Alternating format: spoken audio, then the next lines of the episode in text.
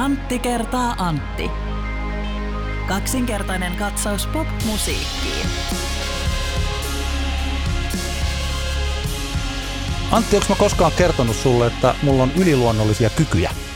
En, mutta kyllä mä oon aistinut, että tällaista saattaa olla. Joo, en yhtään ihmettele, että olet aistinut. Mä siis pystyn keskustelemaan tuonpuoleisen kanssa, niiden ihmisten, jotka ovat edeltämme menneet. Jep. Ja mä kuulin tässä juuri, että vaikka täällä oikean maailman Euroopan puolella Euroviisuja ei järjestetty, niin tuonpuoleisessa järjestettiin Euroviisut tänä kesänä, Okei. tai siis keväällä. Siistiä. Ja arvaa, että kuka kaikista maailman ihmisistä voitti. Elvis. Ei suinkaan, ei suinkaan, vaan näyttelijä Leonard Nimoy. Okei, okay, joo. Ja tiedätkö millä biisillä? E, en tiedä. Hän oli siis nimittäin sieltä tuonpuoleisesta kuunnellut tätä suomalaista Euroviisukatalogia ja ottanut sieltä sitten inspiraatio ja voitti kappaleella, jonka nimi oli Hardspock, halleluja. No niin. Ei se ehkä ihan sieltä kolmosen takaa lähtenyt tämä heitto, mutta, Ei, mutta no, tota, no, hieno, hieno, hieno tota floater sisään kyllä, kyllä, aplodeja. Kyllä, kiitos. Hienoa, Mä hienoa. Kiitos tästä. tästä, tästä vitsistä. Kyllä se oli, mu- mulla ei tällä kertaa ole vitsiä, mutta onneksi meidän kuulijat lähettää meille aina silloin tällöin vitsejä, Joo. joka on mahtavaa. Ja nyt ajattelin jakaa Taneli Vuojuksen lähettämän oikein hauskan vitsi, mikä hän lähetti sähköpostilla tuossa. Ja sehän menee näin. Joko kuulitte, että Joko Ono ja Mato Valtonen aloittavat musiikillisen yhteistyön? Aha. Tiedättekö, tiedättekö, mikä on ensimmäisen sinkun nimi? En ollut kuullut, enkä tiedä. Ono Mato poeettista runoutta. No, tää on hyvä. Tää on ihan hyvä. Erittäin hyvä, kyllä melkein kyllä sanotaan, Joo. että tämä on kolmosen, kolmen pisteen arvoinen. Tää Hei, oli hieno, tosi mahtava. Viivan Kiitoksia. takaa lähti Taneli Vuojuksen vitsi. Kiitos paljon Taneli. Muutkin saatte lähettää vitseenne meille sähköpostilla tai Messengerillä tai millä tahansa muulla systeemillä. Ihan vaan niitä tilanteita varten, jos sattuu niin outo tilanne, että kummallakaan meistä ei esimerkiksi ole tosi hyvää vitsiä, niin sitten voidaan niitä teidän vitsejä lukea. Meidän aina silloin tällöin niitä tulee. Mä en oikeastaan ole tajunnut. Tämähän on ollut tällainen herkkupala, joka on tuossa aasin nenän edessä roikkunut. Hänen porkkane, me vaan ei olla haukattu siihen. Että Kyllä. Kyllähän meillä on aina silloin tällöin tulee ja niitä ei ole tajunnut kertoa, koska... Mutta nyt ilman muuta, tämähän on ihan mahtavaa. Tällaista interaktiivisuutta. Kyllä Tämä vain. on Antti kertaa Antti, kaksinkertainen katsaus popmusiikkiin podcast. Minua vastapäätä istuu hienossa, erittäin tyylikkässä kyynel-lippiksessään Antti Hietala. Joo, tämähän on tämä Cool Dad Starter Kit. Terveisiä vaan muun muassa Jussi Mätysaarelle. Kyynel on hieno artisti ja tämä lippis on tosi siisti, siksi mä pidän sitä, mutta mä, se on hauskaa, kun mä oon havainnut, että, että tämmöisillä keskikään lähestyvillä perheenisillä. Lähestyvillä. Niin, lähestyvillä. Joo, joo, kyllä. Niin, tota, niin, niin, näitä on näkynyt tuolla somessa. Joo, hei vaan vastapäätä äh, Antti Granlund, joka näyttää siltä, niin kuin olisi lähdössä futistreeneihin. Sama, sama staili pätee, mikä oli viime kerrallakin, niin tota, kyllä. Joo. Ja nyt mä skarppaan. Odota pieni hetki. Hyvä kuuntelija, sinä kuuntelet Antti kertaa Antti podcastin 99. jakso. Joo, oliko se Pennasen Timo? Timo Pennoselle terveiset. Eikö mennyt oikein tällä kertaa? Piti oikein lun- luntata tuosta sun tota kommentistasi tuolla meidän Facebook-sivulla, että näinhän se pitää sanoa. Mutta Joo. ensi jaksossa ei enää tarvi sanoa, miettiä tätä asiaa, vaan on, mennään yksinkertaiseen toteutukseen takaisin. Joo, sadannennettä, yhdeksännennettä, kymmenennettä, yhdeksännennettä jaksoa. Joo, hy- meillä on keskustelun aiheina tänään esimerkiksi Rokin osittainen kuolema tai elämä, mihin mä viittasin viime jakson lopussa. Me puhutaan, tai me listataan viisi kappaletta kukin, sellaisia lauluja, jotka ovat hyviä, tai biisejä siis, jotka ovat hyviä, mutta joita ei ole Spotify-kuuntelussa. Ja meillä myös Älä nuku tämän ohi osio. Meillä on poikkeuksellisesti yhteinen kappale, koska nyt tuossa viime viikolla ilmestyi sellainen biisi, että me emme mitenkään voi sitä ohittaa ja meillä varmaan on molemmilla siitä biisistä paljon sanottavaa, mutta paljastetaan se kappale vasta tuossa loppupuolella. Mutta nyt puhutaan tapahtumatuotannosta korona-aikaan ja uudesta Tampereesta, koska Antti, sinä olet yksi sen järjestäjistä. Mikä tällä hetkellä on uuteen tilanne? No tota, tilannehan on se, että tässä, tämähän on mennyt oikeastaan tämä koko viimeinen kaksi kuukautta, kun niin sanotusti astialle palattiin tapahtuman järjestämisen suhteen, niin on mennyt päivä kerrallaan tyyppisesti seurattu koronatilanteen kehittymistä ja, ja sitten toisaalta myös kaikkia mahdollisia ohjeistuksia, määräyksiä, linjauksia, mitä sitten on tullut vaikka aluehallintovirastolta ja niin poispäin. Ja, ja tosiaan tässä on aika, aika tota, haasteellista ollut se, että tosiaan se epätietoisuus siitä, että miten, miten asiat kääntyy, mutta ehkä haluas, halusin tässä kohtaa ottaa tämän puheeksi sen takia, että jotenkin kaipaan semmoista vastakaikua sille, että mikä tämä tällä hetkellä tavallaan se, mitkä on mun mielestä just tällä hetkellä syyskuun lopussa järjestettyvän sisätapahtuman niin kuin kaksi isointa haastetta liittyen tähän koronatilanteeseen.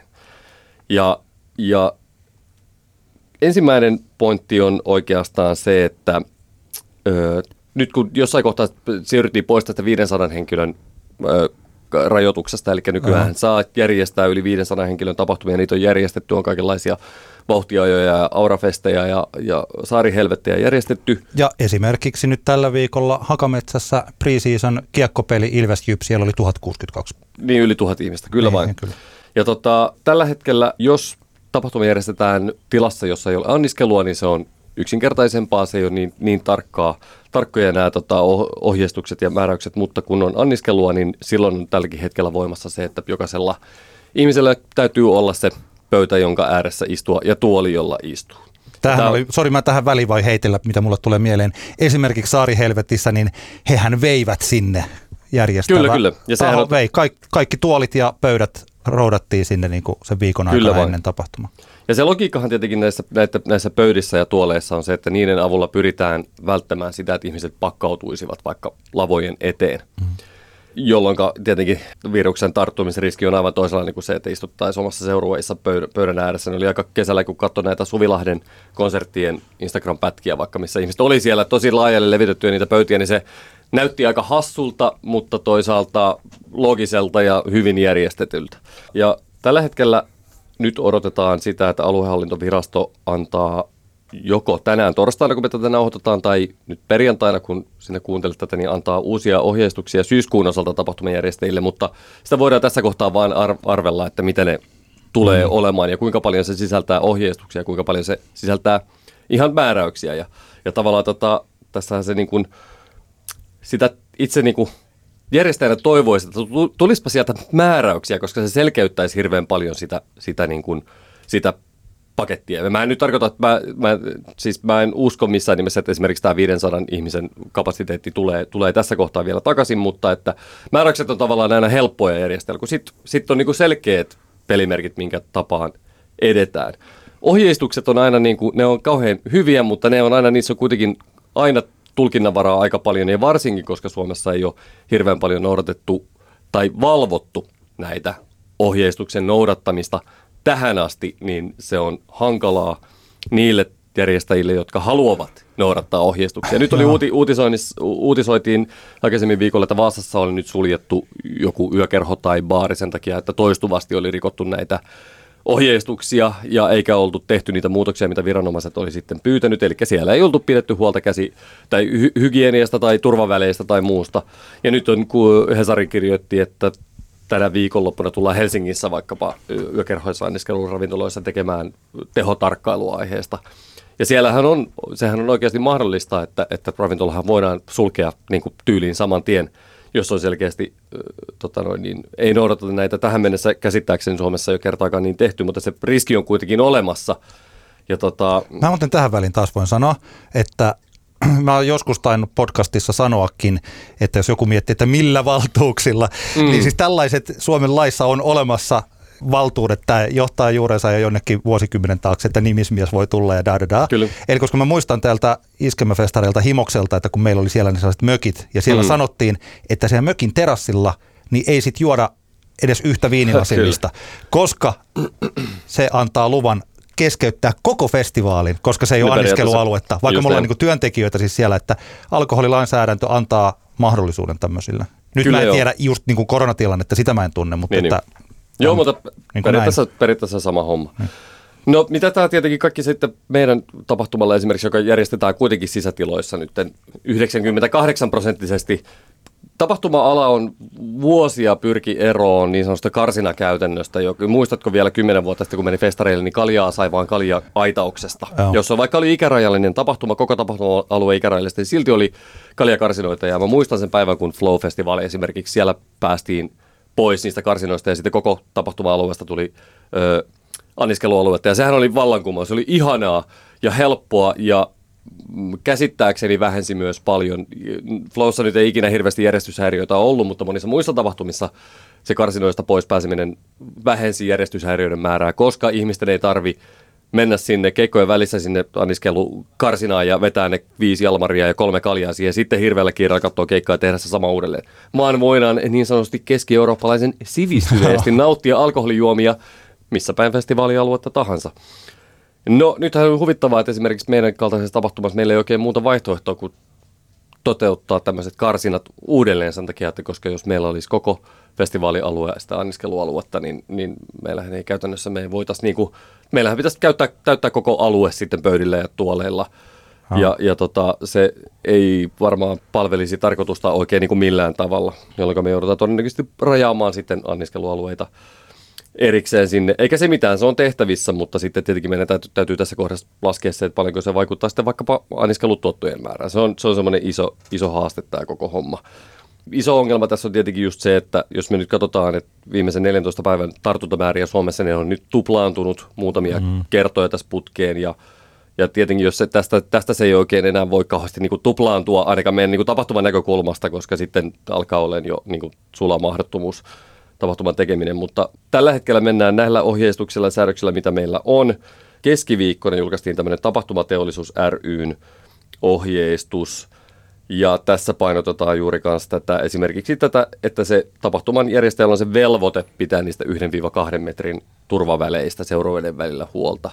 Ja esimerkiksi se, että miten jonottamistilanteet sisäänkäynnissä, vessoissa ja muissa, miten niissä saadaan sisä, ulkotiloissa niin helpompi, olisi helpompi toteuttaa, Joo. mutta rajatussa sisätila-alueessa, niin siinä on paljon haastetta. Eli tämä on sellainen iso kysymys, mikä meillä tässä nyt on, niin kuin, että miten me voidaan se tehdä. Me ei haluta kuitenkaan ottaa ensinnäkään sitä, tai varsinkaan sitä riskiä, että tapahtuma vaikkapa jouduttaisiin keskeyttämään. Se on, niin kuin, se on täysin niin kuin poissa laskuista. Eli kaikki tietenkin toiminta pitää te- tähdätä siihen, että se saadaan järjestettyä niin, että sellaista riskiä ei ole olemassa. No okei, tämä niin viranomaiskuvio on tämä ensimmäinen, mikä tässä mietityttää. Toinen on sitten yleisö, joka mietityttää tosi paljon. On tullut käytyä keskusteluja tässä ihmisten kanssa, joka on ollut mukana tekemässä nyt tapahtumia tässä välissä nyt, kun niitä tapahtumia taas saanut järjestää. Ja oikeastaan kaikki on sanonut sitä samaa, että – tapahtuma kuin tapahtuma, niin ihmiset sinne toiseen tai kolmanteen kaljaan asti käyttäytyy ihan mahtavasti Joo. ja noudattaa turvavälejä ja muistaa desinfioida käsiä ja muistaa aivastella hihansa ja niin poispäin. Mutta sitten kun tietty promillemäärä raja menee rikki tuolla veressä, niin, niin sitten kaikki tämä unohtuu. Ja etenkin meidän niin kuin Uuden Tampereen kohdalla, tässä on, niin kuin mä jakasin niin kuin yleisön kolmeen eri ryhmään, joista – josta yksi on se, jota ei todellakaan niin kuin kiinnosta ollenkaan minkäänlaiset rajoitukset tai määräykset, varsinkaan sen pari kolmen oluen jälkeen. Toinen ryhmä on se, joka on silleen tavallaan niin kuin siitä välistä, ja kolmas ryhmä on se, jotka ihan aiheellisesti saattavat ahdistua tai olla todella huolissaan tästä kokonaiskuviosta, ja sen tiimoilta sitten ovat hyvin niin kuin tarkkoja siitä, että miten, miten tapahtuma vaikka noudattaa näitä ohjeistuksia, miten se on, niin kuin pyrkii pitämään huolen, että kaikilla on turvallinen festarikokemus, niin jotenkin tämä on semmoinen toinen pointti, mikä huolettaa se, että kun on kaksi, me laitetaan sisätiloihin kaksi eri tämmöistä, tai kolme eri ihmisryhmää, mutta ehkä tässä nyt näistä niin sanotusti ääripäistä puhun, että kun ne laitetaan sisätiloihin samaan aikaan, niin se, että minkälaisia törmäyksiä siellä tulee. Ja, ja tota, mä tietenkin toivon, että meillä esimerkiksi suurin osa meidän yleisöstä on sellaisia ihmisiä, jotka, jotka aiheesta ovat tarkkoja siitä ja haluavat pitää huolen mm-hmm. näistä sää, säädöksistä ja, ja ohjeistuksista. Mutta pelkään sitä, että paikalle, että sitten on ihmisiä, jotka, tota, joita ei niin kuin kiinnosta tämä ollenkaan. Niin tota, tämmöisiä asioita tässä on tullut nyt sitten Joo. vähkäiltyä ja, ja, ja just ehkä se, että kun ei, tässä ei niin kuin ollenkaan edelleenkään me ei tiedetä, mikä on kahden viikon päästä niin kuin tilanne, me ei tiedetä, mikä on kuukauden päästä tilanne, niin tässä ehti mun oma mielialani muuttua siis aikamoisesta pessimismistä nyt tällaiseen tämänhetkiseen hienoiseen optimismiin tämän mm. asian suhteen. Eli silloin mä se on seurannut tässä nyt koko viime kevään ja kesälomalla en seurannut. Nyt taas mm. Että tässä Pirkanmaan tilannetta ja koko maan tilannetta jotenkin sillä työpuolesta tulee seurattua ja tilastoja koko ajan. Mm. Ja Pirkanmaallahan tällä hetkellä tämä koronatilanne on varsin hyvä. Eli tässä on ollut viimeisen seitsemän, kahdeksan päivän aikana, niitä on ollut yksittäisiä tartuntoja. Kyllä. Tuossa taisi olla kuusi päivää, että oli pelkkää nollaa mikä meidän, taitaa olla meidän podcastilla eniten kuuntelijoita Helsingissä. Ne eivät sieltä välttämättä tajuakaan, että niitä Pirkanmaalla ei ole minkäänlaista mm. ongelmaa tällä hetkellä. Kyllä, kyllä. Ja että ne ainoat tartunnat on ollut yksittäisiä tapauksia, joka yksi tyyppi tuli ulkomailta ja eristi itseensä. Niin, yksi niin. tuli Uudeltamaalta ja on niin kuin eristänyt itsensä ja kaikki, käsittääkseni tartuntaketjut on laitettu. Eli siis täällä on aika helppoa elää niin kuin näin. On, on. Sitten taas kun katsoo sosiaalista mediaa, niin se on aika, se on tosi hankala se tilanne. Se, juuri nämä ihmisryhmät, joista puhuit, niin somessa ne menee sitten siihen, että sitä sheimausta ja pelottelua on todella paljon Kyllä. tapahtumalla. Onko teille tullut painetta ulkoapäin, että miksi te ette ole perunut koko tapahtuma? Ei ole tullut vielä. Joo. Ei ole, ei se on, sepä muuten on tosi hyvä. Juu, kyllä. Joo, ei, ainakaan mun silmiin ei ole tämmöisiä viestejä Joo. tullut. Ja kyllähän se on niin kuin tietenkin siellä varmaan luotetaan, että me hoidetaan niin. asiat parhaiten päin, mutta, mutta kyllähän varmaan monet ihmiset on niin kuin, mä tiedän, että monet ihmiset tällä hetkellä tosi paljon niin kuin miettii sitä, että voiko mennä tapahtumiin ja, ja eihän se, niin kuin, meillähän on liput myynyt aika hyvin koko ajan tällä hetkellä, että kuitenkin meillä koko ajan se lipumyynti nytkin niin kuin rullaa, eli se on merkki siitä, että ihmiset niin kuin haluaa tulla meidän tapahtumaan, M- mutta se, tämä on just tätä, että päivä kerrallaan tässä niin kuin mennään, ja eihän se toisaalta vaadi välttämättä tulevalta tältä viikonlopulta kuin yhden jonkun räikien väärinkäytöstapauksen jossain baareissa, yökerhoissa tai niin kuin niin. ohjeistusten noudattamatta jättämistapauksia, josta syntyy kohu ja sitten taas ihmisten mieliala muuttuukin hyvin nopeasti. Ja se tähän nyt on, muahan sama, siis mua on harmittanut tosi paljon näiden tapahtumien puolesta, kun tässä tuli ne pari isoa sellaista ylilyöntiä, ne kuvat näytti tosi hurjilta mm. ja samaan aikaan ihmiset rupes pelkäämään jälleen, muisti, että niin tämä pandemia on päällä koko kyllä, maapallolla ja siis tällä, että vaikka me unohdettiin sen äkkiä, se mm. tuli sellainen, oli vähän sellainen kylmä, kylmää veteen hyppääminen niin. ja sen takia se, oli tämmöisten niin tapahtumien jotenkin tuntuu, että koko tapahtuma, mä en mä tiedä, koonko sen liian henkilökohtaisesti, mm. vaikka mä en ole edes tapahtuman järjestäjä, mm. mutta että musta tuntui siltä, että tulee sellainen julkinen paine, että senkin niin tapahtumiin menijät, että tämä on teidän vika. Ja sitten kun mietin vaikka juuri tätä, tässähän Ilves on pelannut vaikka Ratinassa koko ajan, siellähän mm. on siis ollut siis jalkapalloa. Kyllä. Ja että me katsotaan tästä tuohon Laukontorille, niin siellähän on yhden tapahtumallisen verran ihmisiä niin. joka lounasaika syömässä, kun siinä on paljon noita Kyllä. kioskeja. Siis tällainen, että se, että ihmiset on ja kaupat ja siis kaikki tämä, että tähän on käyty niin kuin tätä keskustelua paljon, että ihmiset mm. on tällä hetkellä niissä niin kuin paikoissa. Että se, Kyllä, ja... nope, nope, nopeasti tavallaan se vauhtiajo keissi, mistä viime jaksokin vähän puhuttiin, musta se niin kuin tavallaan alleviivasi tätä tilanteen ongelmallisuutta, että siinähän oli niin kuin tapahtuman järjestäjät tässä Pekka Kuusiston viestiketjussa oli hyvä selvitys siitä, kuinka siellä oli niin kuin asiat niin kuin hoidettu tavallaan parhaiten päin. Mutta sitten se, että mitä tapahtuu sitten loppuillasta, niin kun ihmisiä, kun asiakkaita ei enää niin kuin asia kiinnosta, niin, niin sitten tulee se törmäys. Oh.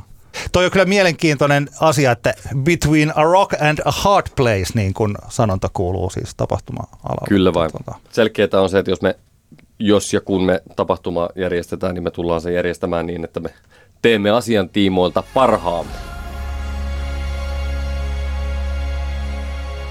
Laitoin joku aika sitten Twitteriin seuraavanlaisen ajatuksen.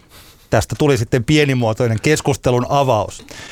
Se minun ajatus oli tällainen, kun mä selasin Spotifyta ja näin siellä yhden soittolistan. Ja se soittolistan nimi sai minut kirjoittamaan näin. Voiko mikään kertoa enemmän rockin kuolemasta kuin se, että Spotifyn ensimmäisen rocksoittiksen nimi on Rock ei ole kuollut? Mm. Ja mulla tämä tuli siis, että jos ajattelee, että joku vaikka, tarviiko kenenkään tässä maailmassa vakuutella, että rap tai hip-hop ei ole kuollut? Mm. niin kuin MOT.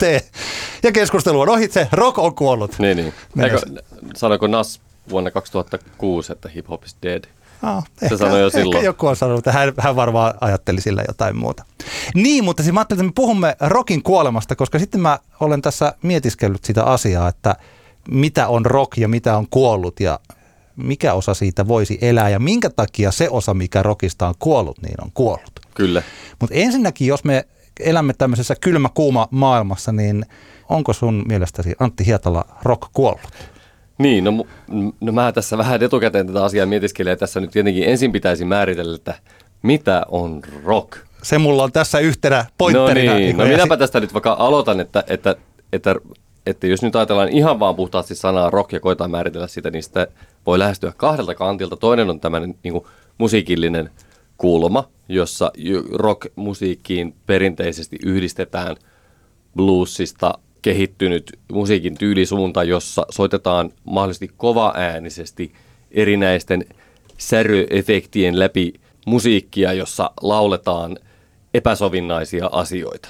Mm. Eikö tämä ole niinku tavallaan semmoinen musiikillinen, ai, se idea, rockin idea on niinku about tämmöinen? Sen keskiössä on sähkökitara, niin No niin. soit, soit ja, ja, ja rytmi. Ja juu, juu, rytmi, kyllä, kyllä, niin kyllä, näin. kyllä. Joo, perinteisesti niin, niin. Mutta jonkinasteinen kova äänisyys ja sitten tietynlainen Oh. epäsovinnaisuus, niin on semmoisia niin rock-musiikin perusideoita. Oh. Monesti siihen liittyy myös tämmöinen tämä kokoonpano, jossa on kitaristi, basisti ja rumpali ja laulaja.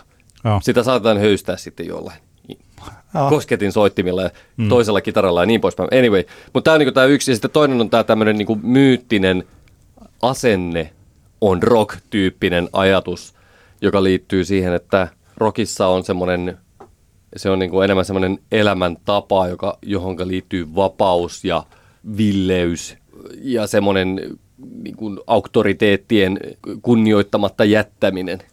Ja, ja sehän on ehkä enemmänkin, voisin kuvitella, että se on vähän samantyyppinen myytti kuin vaikka suomalainen sisu, että se on ehkä jostain kummunut, mutta se on niin kuin, lopullisen merkityksenhän se on kadottanut jo hirveän kauan sitten, mikä tietenkin tekee vaikkapa radiorokin tästä asenne on rock, soitetaan mitä halutaan, sloganista erittäin koomisen. Mä en tiedä käyttääkö ne sitä enää, mutta se on, ei ole varmaan monta vuotta sitten, kun ne käytti vielä sitä, että, että just tämä on rock, koska varmaan suurin osa meidän kuulijoista niin kuin ymmärtää, miksi se, on- miksi se on niin kuin aika hassu semmoinen slogani, kun puhutaan kaupallisesta radiosta.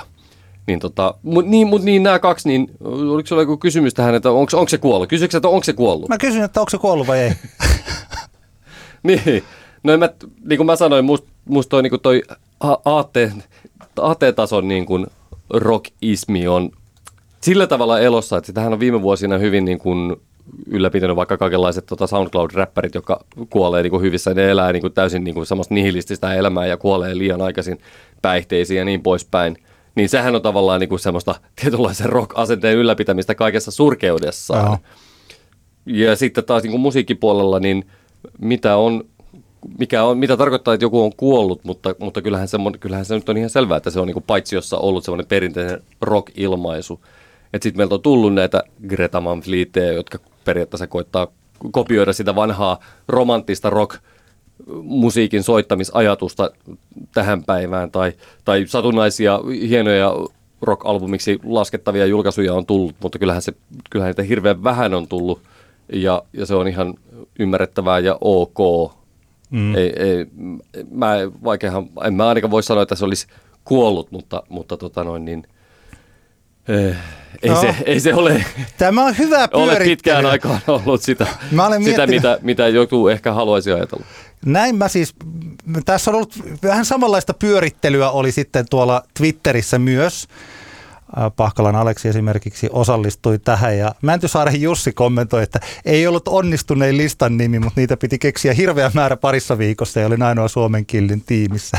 mutta ei se kuollut kyllä. Eli Mäntysaaren Jussihan oli tämä sit tehnyt silloin aikana Spotify-aikaa, siis tämä rock ei ole kuollut Kyllä, kyllä, soittolista, juu. mutta Jussillahan oli nerokkaita soittiksen nimiä, mitä hän silloin aikanaan sinne teki. Mä tajusin tämän asian, koska mä mietin tätä paljon, että juuri näitä, pyörittelin päässäni samoja asioita, mm-hmm. mitä sä tuossa äsken sanoit. Ja sitten mun, meidän takapihalla on tämmöinen kuin Terijoen salava. Tiedätkö, minkälainen on Terijoen salava? Eh, No se on semmoinen puu, joo. mutta se on sellainen, okay. Se kasvaa tällaiseksi kauniiksi. Se voi olla leveydeltään parhaimmillaan 10 jopa 15 metriä. Meillä on kolme Terijoen salavaa meidän takapihalla Ylöjärvellä. Ja yksi niistä on sillä jännä, jännällä tavalla osin kuollut ja osin ei. Ja sitten mä rupesin taju- tajua, se oli Juni sa- samana päivänä katselin sitä meidän kituvaa Terijoen salavaa ja mietiskelin, että toihan näyttää just siltä, miltä rockmusiikki näyttää tällä hetkellä. Että toi auringon puoli tuolla on niin karrelle kuollut, mutta täällä on olemassa täällä varjon puolella on vielä tällaisia vihreitä versoja. Ja niin me ollaan sitten mietitty puolison kanssa, että pitäisikö meidän vaan niin päästää toi hengiltä vai uskotaanko me vielä, että tämä Terijoen salava tästä voi nousta uuteen eloon.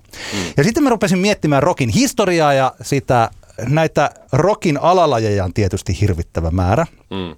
Mutta niitä on, meillä on olemassa kuitenkin tällainen joku suuri tarina siitä, mistä me voidaan ajatella, että rock on lähtenyt. Mun mielessäni, siis niin kuin tarkoitan pahalla tätä, niin rock on kuitenkin terminä ollut niin kuin valkoihoisten musiikkia, valkoihoisten miesten musiikkia. Niin, aika nopeastihan se omittiin sitten niin, ainakin. Niin, Juu, juu, kyllä. Mutta tilanne on se, niin, silloin mutta, aikoinaan. Mutta, ja nyt olemme jo tässä niin sanotussa ytimessä mun mielestäni.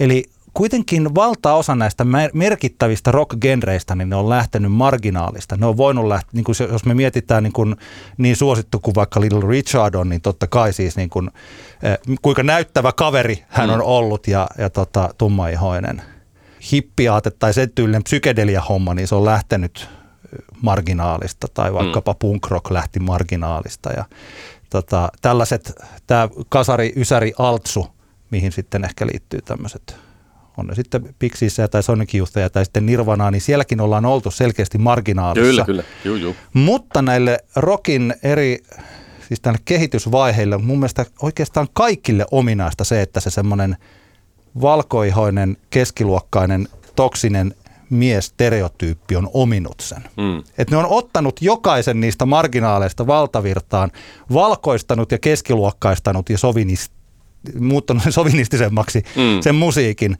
Ja se on se hetki, mihin se on, ne on kuollut ne. Et jos ajattelee tämä, tämä, niin tämä psykedelia-puoli tai hippijuttu, niin sehän kehitti jotenkin progeen. Ja 70-luvun puolessa välissä ne oli ne kitarasankarimiehet, jotka siellä soitti pitkiä sooloja toisille ja yleisö niin. jotenkin mietti, että onko tämä jotain. Yksi katsoi tällaisen nyt mä en muista mikä se nimi oli. Mutta se oli sellainen punk rock dokkari, joka oli Ylellä. Me taidettiin, ehkä me puhuttiin siitä tai mm. sitten ei. Mutta joka tapauksessa niin siinä oli hyvä pointti vaikka tästä Amerikan HC-skenestä 80-luvun alusta, mihin liittyi kaikki Germs, Germsit ja Black Flagit ja tällaiset, että miten sielläkin itse asiassa oli aika siis, se oli monimuotoinen sellainen tietty outcast-jengi, mm. mutta jossakin vaiheessa ne artistitkin sanoivat, että on niin kamalaa mennä keikalle, kun siellä rupesi olemaan niin uusnatseja, niin, niin rinnat paljana siighailaamassa ja lyömässä turpaan kaikkia vähänkään erilaisia. Kyllä. Et se niin punkrokki kuoli siihen, kun natsit tuli ja lopetti sen oikeastaan. Mm. Sitten me mietin vaikka täältä, että vaikka nuumetallissa on esimerkiksi täällä Tampereella on ollut kova nuumetalskene, mutta että jos ajattelee sitä tällaista altsujuttua, että se, no nuumetalliin liittyy paljon muutakin asiaa, mm. että se ei niin kuin alternatiivista ehkä kehittynyt niin paljon kuin räpistä ja hevistä ja siis sillä, mutta että se kuitenkin vei ilmatilat, niin kuin Limpiskitin kaltaiset bändit siinä 90-luvun lopulla, 2000-luvun mm. alulla täältä, että niin Nirvanan tyyliset jäi sinne, kun Kobainkin oli jo kauan aikaa sitten kuollut. Ja jotenkin sellainen peak point siinä oli tämä surullinen Woodstock-agitointi ja se sellainen, mm. Limpiskit. Ja me voidaan kuunnella siis taiteen, taiteen ja oikean maailman välinen ero pitää aina muistaa, että musiikki on omansa ja mm. maailma on omansa ja sitten ne menee välillä ristiin ja asia ei ole yksinkertainen. Kyllä. Mutta että kyllähän se Limpiskitin kyllähän se sellaista niin kuin, toksisuuden ylistystä on niin kuin aika pitkälti kyllä, kyllä. Se, juu, juu. se musiikki siellä. Numetalista muuten ihan hyvä pointti tavallaan siinä, että, että muistajat muistaa, että 80-luvulla oli tämmöisiä bändejä, jotka oli mun silmissä aika sille niin proto nu metal yhtyeitä niin kuin 24-7 Spice ja Living Color ja Fishbone, joka oli siis pääosin niin kuin tummaihoisia kavereita. Ja mun mielestä ne ihan selkeästi kuuluu tähän niin kuin kehityskaareen, jossa sitten jossain kohtaa tulee Fate No Moreit ja Rage Against the Machineit ja sitten pikkuhiljaa siirrytään Sepulturan Rootsin tulee ja muuta ja sitten niin kuin on, on se niin kuin tavallaan tämä surkea nu metal, mitä näinä päivinä joudutaan välillä muistelemaan, niin, niin aika hyvin hänet tummaihoiset tekijät sieltä jossain kohtaa katos siitä varalta. Että mä muistan silloin, kun Sepulturalle tuli tämä en nyt muista tämän laulajan nimeä, kun tu, heille tuli tämä tummaihoinen laulaja. Niin kyllä mä muistan sen, kun kaverin seinällä oli silloin niin kuin bändien julisteita. Mä muistan kiinnittäneeni siihen huomioon, että aha, tuossa niin seinällä on julisteet 20 bändistä, siinä on yhteensä 100 jäsentä ja niistä on yksi tummaihoinen. Että, ja ne oli kaikki niin kuin just tavallaan genren, genren bändejä, että tämä ehkä ainakin tuo niin kuin alleviivaa pointtiasi tässä. Joo, ja jännittävällä tavalla, kun ollaan tultu tälle vuosituhannelle, että se marginaali, eri marginaalit ovat ne sitten ihan vaan ulkonäön mm. perusteella tai seksuaalisen suuntautumisen tai ihonvärin tai minkä tahansa. Ne tuntuu, että tässä jostain 50-luvulta tai jo aikaisemmin sitten tähän niin 2000-luvulle, niin sitten pikkuhiljaa tajus, että kun jumalauta joka ainoa kerta se valkoihoinen vihanen äijä mm. tulee tonne ja ottaa tämän genren haltuunsa, niin ei me niin kuin jakseta niin enää siinä tätä kau- siinä, siinä ei kauaa sitten kestä, että se, että se on ohi. Tämä on kyllä, tämä on Tästähän varmaan joku tehnyt ehkä jonkun väitöskirjankin joskus. Tulee vaan mieleen se, kun joitain jaksoja sitten puhuin esimerkiksi drum and bassin ja jungle-musiikin historiasta, niin siinähän oikeastaan kävi ihan samalla tavalla silloin 2000-luvun ensimmäisen vuosikymmenen jälkipuoliskolla, jo siinä alkupuoliskollakin itse asiassa, että, että suurin osa tuottajista alkoi olemaan yhtäkkiä valkoihoisia, valkoihoisia miehiä, joiden soundi oli hyvin tavallaan niin kuin, hyvin yhteneväinen, hyvin homogeeninen – ja kyllähän niin kuin minun korvissani se silloin tappoi sen genren. Ja niin kuin hekutin sitä, tätä Sherelliä, tätä lontoolaista mahtavaa naisoletettua tuottajaa, joka on tummaihoinen ja syvällä tuossa queer-skenessä muutenkin, niin se, minkä niin kuin raikkaan tuulahduksen hän on tuonut sitten koko, koko hommaan, niin kuinka jotenkin tulee semmoinen olo, että se on niin kuin herännyt uudelleen eloon se, se genre.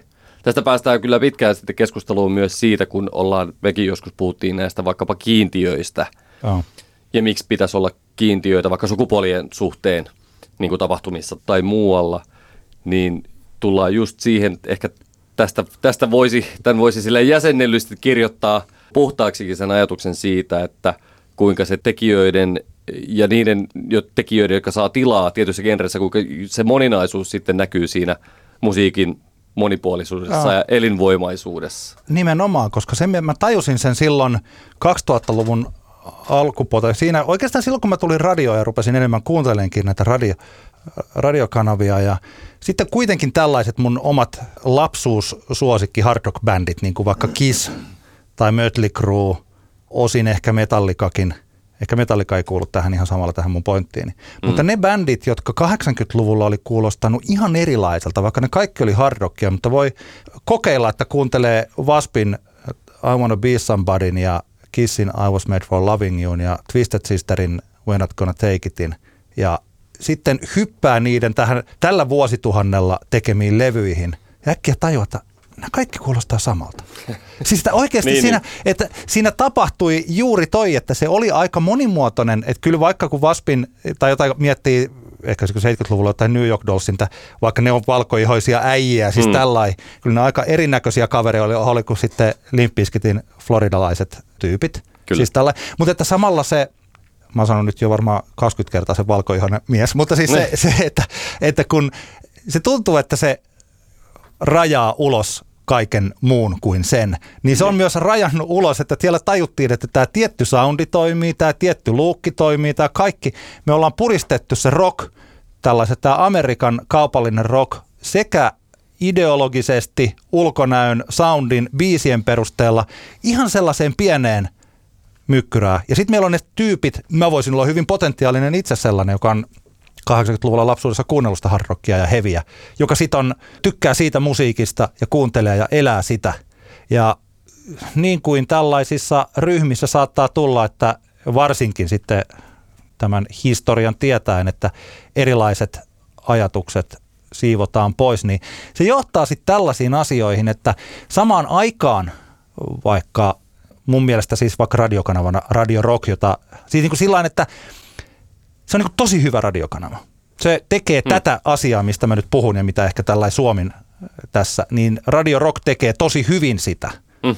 Ja he ovat tavoittaneet kaikki Suomen ihmiset, jotka kuuntelee sitä rockia. Siis kaikki kyllä, kyllä. Niin kuin, hyvä heille ja siis se on niin kuin näin. Mutta jos me mietitään tätä niin kuin kokonaisvaltaisesti tätä ajatusta, niin mun mielestä siis surullisempaa ihmistä ei ole – tai okei okay, on, mutta okei, okay, mutta oletetaan nyt vähän, mä tässä vähän räntään, niin tota, su, siis on paljonkin surullisempia ihmisiä kuin musiikkiasia. Mutta siis sellainen 40-50-vuotias äijä, joka tuolla sosiaalisessa mediassa piruilee nuorille, jolla on vaikka Guns N' Roses paita ilman, että ne tietää yhtään Guns N' Rosesin biisiä. Mm. Mun mielestä ennemminkin, siis paljon parempi vaihtoehto on se, että kaikki pitää sellaisia bändipaitoja, että ne ei tiedä ikinä niistä bändeistä mitään. Mm. Siis se on niin älytöntä, se on sellaista poissulkevaa ihme surullista määkimistä just ennen kuolemaa. Kyllä. Se on vaan sellaista ihme korahtelua, se yritetään ajatella, että te ette tiedä näistä oikeista.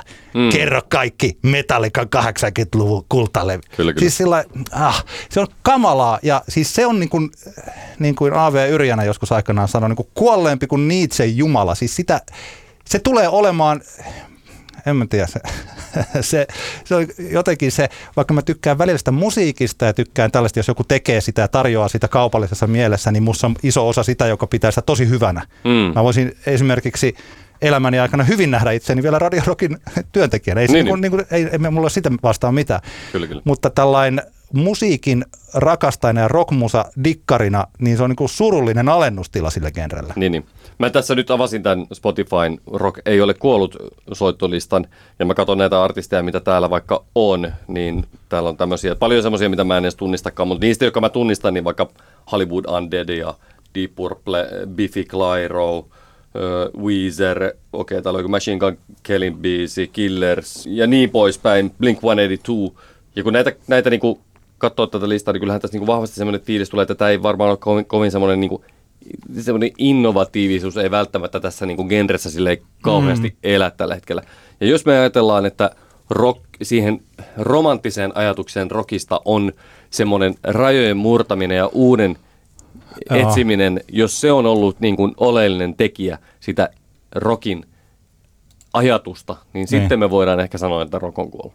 Oh. Mutta jos et kaipaa rockiisi minkälaisia uudistumis- merkityksiä, ajatuksia, niin silloin mä uskon, että monelle ihmiselle rock elää ja voi hyvin. Mä sanoin joskus, taisi olla vuonna 2018 meidän podcastissa, mulla on jäänyt mieleen, että mä oon sanonut näin, ehkä tämä on valemuisto, mutta että rockin toivo on nuorissa naisissa tai tytöissä tai jostain. Siis, että sen pitää lähteä jostain. Siis tämä, se, mä en usko, että tätä versiota, mitä me ollaan nyt sitten kuunneltu rockina viimeiset 10-20 vuotta, siis tätä valtavirta American Radio Rock juttua, mm. niin sitä ei pelasta enää mikään. Mä en usko, siis se, se, on, se on sellainen, ja samaan aikaan siis se, niin kuin juuri tämä, että jos sulla on kansanrousispaita, niin sun täytyy tietää niiden kaikki biisit, että se mentaliteetti työntää pois erilaisuutta ja se työntää pois sellaista, joka voisi sitä, sen, sitä osaa rokista millään tavalla muuttaa. Kyllä. Niillä tulee olemaan maailman loppuun, tulee olemaan pikkasen lieskoja ja mm. sitten ollaan aina, ää, ollaan valokuvissa, ollaan tollain. ja, ja näytetään, näytetään nyrkkiä ja heviverkkejä ja olla, siis tällainen. Mm. Et se, se, tulee, siis se on mun mielessäni kaikki hyvä, mutta se on kapseloitu semmoinen genre ja se on niin kuin swing-musiikki, että ehkä mm. joku uudistaa tuolla jossain swingia. Okay. No, joo. ei, ei, mennä, ei mennä siihen enempää. No, Jotenkin, no swing. Niin. Tota, no, niin, joo, tuli vain just mieleen, että milloin on viimeksi ehkä jotain niin rock'n'rollit, jotain taas vähän niin kuin semmoisia uudenlaisia, jotenkin putkahti mieleen vaikkapa 2000-luvun ensimmäisen vuosikymmenen jälkimmäisen puoliskon bändit, kuten vaikkapa Gossip tai Noisettes, joilla oli, oh. joilla oli tavallaan hetkellisesti aika semmoista uutta tuulta puhalsi, mutta eipä heidänkään niin uransa ihan hirveän pitkiksi sitten syystä tai toisesta jäänyt, mutta varsinkin, varsinkin Gossipin tota, tämä Standing in the Way of Control on esimerkki, esimerkki semmoisesta rock-kappaleesta, jossa on niin selkeästi löydetty jotain uutta kulmaa johonkin siihen tekemiseen. Samaan aikaan tässä, tota, jos mä mietin vaikka mun viime viikkoista Älä nuku tämän ohi kappaletta, eli Jim Cordonin tuoretta sinkkua, niin rockmusiikkiahan se on. Siis, että kyllähän sellaista, jos me mietin vaikka räjäyttäjiä tai Mara Ballsia tai Tampereen tällaista vähän altsu rockskeneä, niin rockiahan se on. Että mm. kyllä se on olemassa samalla tavalla kuin melkein mikä tahansa, tai itse asiassa voi sanoa, että jokainen genre, joka on syntynyt, niin kyllä aina joku sitä, kyllä joku 17-vuotias tyyppi kuulee tällä viikolla Bill Haleyä ekaa kertaa ja päättää, että mä rupean muuten tekemään tällaista niin kuin rock around the clockia. Siis mm. joku jossain tekee kaikkea, että eihän genret siinä mielessä niin. kuole. Siis sillä että eihän ne lopu. Mutta tota, jos me ajatellaan tällaista isoa kaarta ja jonkun genre, siis tällaista niin kuin elinvoimaisuutta, niin kyllä se elinvoima tulee sieltä, että mitä ne tekee ne nuori, mitä alle kaksikymppiset ja siis tekee, että vaikka mä yrittäisin mitenkä tässä ruveta uudistamaan rockia, niin en mä vaan enää voi. Mä en voi tehdä, mä pystyn jatkamaan perinnettä kyllä. Kyllä, kyllä. Mutta mä en pysty pitämään sitä niin, että mä itse asiassa just tuossa kuuntelin tällä viikolla eh, ehdoton suositus muuten sille Switch on Pop musiikkipodcastin 90s Music Canon, missä käydään läpi tällaisia 90-luvun suurimpia hittibiisejä siinä mielessä, että kuinka paljon milleniaalit muistaa niitä ja kuinka paljon ne biisit on siirtynyt seuraavalle sukupolvelle, eli mm. nuorelle Z-sukupolvelle. Ja se biisien määrän vähyys on järkyttävä. Mm. Siis, tai en tiedä, onko se järkyttävä omalla tavallaan, että kyllä, mutta että musta tuntuu siltä, että vaikka me, tai ainakin minä, niin kuin Gen x mm. niin mun sukupolven musiikki on siirtynyt jotenkin pakosti, on niin tuputettu milleniaaleille. Mm. Ja meidän vanhempien musiikkia niin kuin totta vie on tuputettu meille. Kyllä. Mutta että tätä milleniaalien musiikkia, se ja Z-generaatio, Generation Music, niin se on niin kuin se ei ole siirtynyt. Ja tämä oli hauska, kun tämä tuli just pari päivää sen jälkeen, kun me keskusteltiin tästä, että mitä se milleniaalimusiikki on. Aivan, aivan. Niin tota, Switch on Pop teki tällaisen. Niin siis mä mietin, että se, tämä perinne, mitä rock on, niin se ei, mä en usko mitenkään, että se voi siirtyä sukupolville nuorille. Mm. Heidän pitää itse keksiä Totta se. Niin, niin. Ja se, että he keksivät sen, niin sen pitää, se pitää syntyä toisenlaisena se rock. Ja yksi biisi, mikä itse asiassa ei nyt ollut tossa jaksossa, mutta se oli jossain, missä puhuttiin nuumetallista. Se oli joko, taisi olla Switch on Pop kanssa, minkä mä sulle itse laitoinkin linkkinä, joka mun mielestä oli ihastuttavalla tavalla tällainen niin pop nu metal biisi. Rina äh, Savajama ja STFU, eli Shut the Fuck Up biisi, jossa oli jossa on tosi tällaista valtavirta pop-melodiaa, mutta sitten kuitenkin ihan sellaista täysveristä nuumetallia. Niin mun mielestä siinä biisissä, se on ilmestynyt viime vuoden marraskuussa, siinä biisissä on sellaista jotakin uutta, mikä, ei ole, mikä on karistanut sen tunkkaisen rock-ideologian, mutta se itse musiikilliset keinot on otettu käyttöön niin, että hänen oman persoonansa kautta onkin tullut jotain uudenlaista tulkintaa rockmusiikista. Ja mun mielestä johonkin tähän suuntaan, jos rock haluaa olla elossa, niin se on, sen pitää mennä.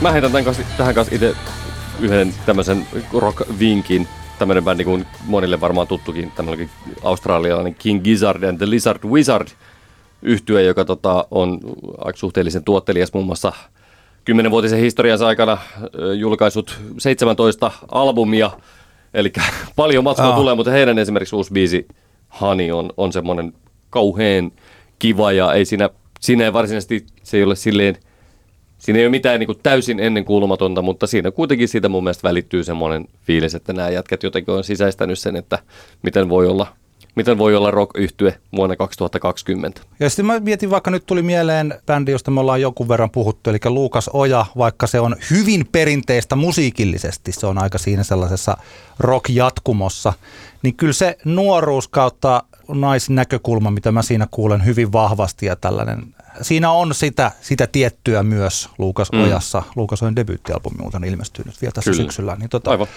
Niin, niin, siellä on sellaista tiettyä, ei ehkä ihan sellaista uudelleen keksimistä, mistä mä nyt puhun, mutta kuitenkin tuoretta näkökulmaa, Kyllä. joka on tätä tällaista äijärokkia vastaan.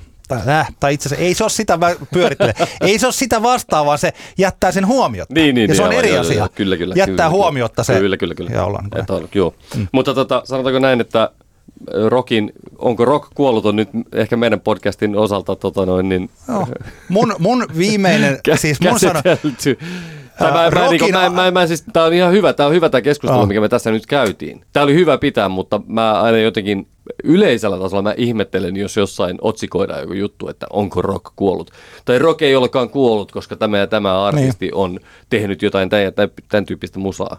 Harvemmin siinä keskustelussa on mitään semmoisia, niin tai, että, tai siinä, onko rock kuollut vähän niin kuin, se on vähän samantyyppinen metatason myytti, ajatus kuin tämä rockin jotenkin semmoinen vallankumouksellisuus vielä 2000-luvulla, tiedätkö?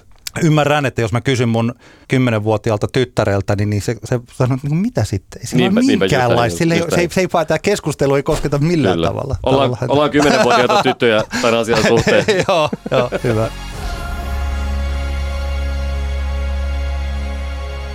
Nyt on alkanut käymään aika vahvasti ilmi se, että meillä saattaa olla käsissämme suhteellisen uutisköyhä syksy, mahdollisesti johtuen pitkälti myös juurikin näistä korona-asioista ja muista. Ja siitä tuli tämmöinen heräsi tämmöinen ajatus, että meidän täytyy kehitellä nyt tämmöistä niin kepeää sisältöä meidän podcastiin tuleville jaksoille. Ja sain idean, jossa me joka jaksossa kerromme top vitosemme aiheesta X. Ja nyt kannustammekin tässä teitä kuulijat ehdottamaan meille meidän tulevaan vaikka ensi viikon jaksoon, että mistä aiheesta haluaisitte kuulla meidän, minun ja Antti Granlundin top femmat. Kutsuttakoon tätä osiota vaikka Top Femma osioksi. Se on hyvä, hyvä nimi. Hyvä ja nimi ensimmä, ensimmäisen Top Femma-aiheen, tai ensimmäinen Top Femma meillä on biisit, jotka eivät löydy Spotifysta – Itellä tämä idea tähän herras lähinnä siitä, että mä oon välillä kerännyt vaan semmoista muistioa itselleni biiseistä. Jos mä tulee kuulee joku biisi, sitä ei löydy Spotifysta, niin on tavallaan lista semmoinen, että niitä voi sitten halutessaan käydä vaikka YouTubessa tai jossain muualla, muualla kuuntelemassa. Ja tässä on nyt sitten meidän, tämän, meidän podcastin ensimmäinen Top Femma-listaus, jonka molemmilta viisi biisiä, kappaleita, jotka eivät Spotifysta löydy. Ja Antti Granlund, ole hyvä ja aloita. Mulla siellä viisi on Parasites yhtyeen kappale Love Me Too. Se oli tällainen Miettisen räkärodeo radio-ohjelman yksi tällaisia kestosuosikkibiisejä. Parasites 80-luvulla Amerikassa perustettu pop-punk yhtye, jonka EP, miten toi nyt sitten taas lausutaan, En Homage au Beatles, on hieno eh, tällainen nel- neljän kappaleen EP, jossa on kaksi Beatles-coveria ja kaksi sitten Parasitesin omaa biisiä, jotka vähän kuulostaa Beatlesilta. Mm. Ja Love Me Too nimenkin perusteella jo vähän sen viittaa tuollaiseen Love, Love Me Do. Mm. Hieno pop punk-biisi. Ehkä enemmän pop-biisi, mutta tällaisella tuohon aikaan ihanasti sopivilla särökitarasoundeilla. Ihan täydellinen pop-sävellys ja toi on, olen aivan innoissani, että aikanaan löysin internetistä tuon sinkun niin, että sain sen myös omaan levykokoelmaani tilattua, niin mä pystyn sitten ihan vinskaltakin kuuntelemaan. YouTubessa se tosin on, to, siis myös on, ja Love Me Too.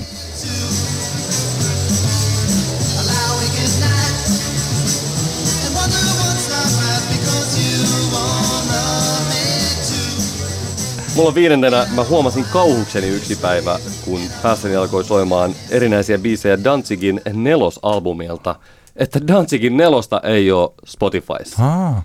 Joka on tietenkin mielenkiintoista, koska siellä on kuitenkin esimerkiksi Danzigin kolme ensimmäistä albumia ja valtaosa muusta tuotannosta, mutta jostain syystä nelosta, joka on kuitenkin varmaan käsittääkseni Danzigin solouran kaupallisesti menestyneen albumi, niin sitä ei ole Spotifyssa ehkä juuri siksi, koska Glenn hän on tunnetusti aika semmoinen änkyrä sälli.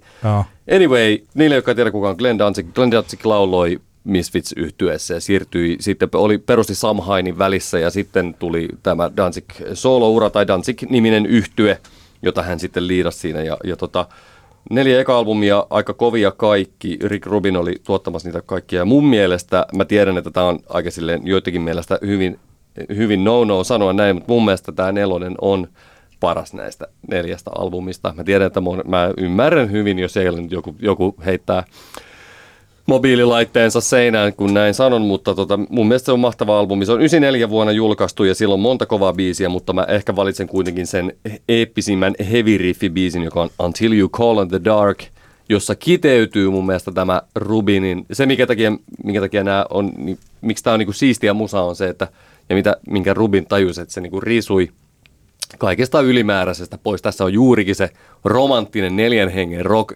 soittaa ilman yhtään mitään ylimääräistä. Ei mitään niin isoja kitaravalleja tai mitään massiivisia säröjä, vaan todella simppeliä rock and roll soitantaa, aika hitaita tempoja. Until You Call It Dark on upea synkistely, riffi, leka.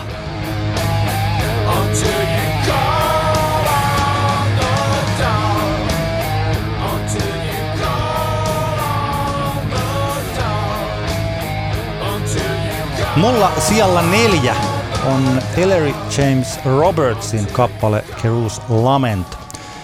Ellery James Roberts on tai oli laulaja ja keulakuva minun suosikkiyhtyeestäni tai yhdestä niistä suosikkiyhtyeistä WY, miten se sanotaan, VU-LYF, eli World Unite Love You Forever. Ah, niin tää oli tää, juu, juu, juu Se juu, kaveri, jonka, Aivan. joka mä taisin jopa laittaa mun kaikkien aikojen, heidän ainoan albuminsa, niin taisin laittaa kaikkien aikojen levyksi. Ja Ellery James Robertsin musiikkia on Spotifyssa ja hänen yhtyeensä Lost Under Heaven, sitä on. Ja itse asiassa tämä biisi on nimellä Lament – myös Lost Under Heavenin. Eli osin niin kuin tämä on tuolla Spotikassa. Mutta tämä hänen siihen aikaan debyyttisinkkunsa, jonka hän teki Ellery James Roberts nimellä, tämä versio, joka on YouTubessa, on huomattavasti parempi okay. ja onnistuneempi. Ja tämä on mun all time biisi suosikkeja, niin ehkä olen sitä tässäkin podcastissa joskus hehkutellut, varsinkin tämän loppu jossa lauletaan, että to the powers of old, to the powers that be, you fucked up this world, but you won't fuck with me. Aivan ihana biisi.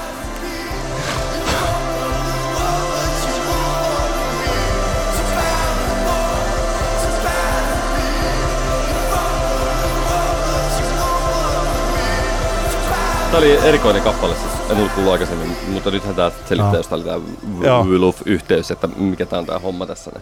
Joo, ymmärrän. Mikä sulla neljäntenä? Neljäntenä mulla on Riff Raff featuring Action Bronson Burn on a Wire-niminen kappale, joka on iso sääli, että sitä ei ole Spotifyssa. Mä aina niin kuin viikon välein katson sinne, että olisiko se joku niin kuin lisännyt sen sinne. Kyseessä on siis tota, Riff Raffin 2012 vuoden Birth of an Icon mixtapeiltä kappale. Tämä on ennen Riff Raffin varsinaisen solouran, tai levytysuran alkamista, joka alkoi vuonna 2014 sitten. Ja niille, jotka ei tiedä, kuka, kuka ihme on Riff Raff, niin se on semmoinen todella jurpo räppäri, joka on alun perin tuli lainausmerkissä tunnetuksi MTVn tämmöistä mahtavasta realitystä, jonka nimi oli From G's to Gents. En tiedä, muistatko tämmöinen, missä tämmöiset niinku, eh. tosi gangstat, niistä yritti, yritettiin leipoa tämmöisiä niinku rahamiesplayereita, hyvin käyttäytyviä, hyvin pukeutuvia, niin, niin tota, Riff Raff oli siinä, ja sitten se, tota, sit sen alku, uran alkuvaiheeseen liittyy esimerkiksi se, että hän tatuoi ison MTV-logon päähänsä ja alkoi kutsua itsensä MTV Riff Raffiksi mutta sitten MTV totta kai kielsi, Music Television kielsi, että sä et voi, vähän sä et voi julkaista nyt musiikkia nimellä MTV Riff Raff. Joten hän on julkaissut sitten Riff Raff nimellä. Sitten Riff Raff on keskittynyt ilmeisesti enemmän kehon rakentamiseen kuin musiikin tekemiseen, mutta Mulla on tämä sama. biisi, joo, sama. Mulla on se vaihe tulossa vasta. Burn on Wire on nerokas kappale, se on hieno video. Tämä on niin kuin hämmentävän hyvä biisi siihen nähden, minkälaista aivan täysin kestämätöntä kuraa Riff Raffin tuotantoa muuta, mutta tämä kappale on aivan ylivoimaisen kova. Lead a party with your daughter. In the morning, do karate in the water. His sounds of samurais. Rockin' shorts in the winter, don't fuck with splinters. Roll with sinners, a bunch of winners, catered lunch and dinners.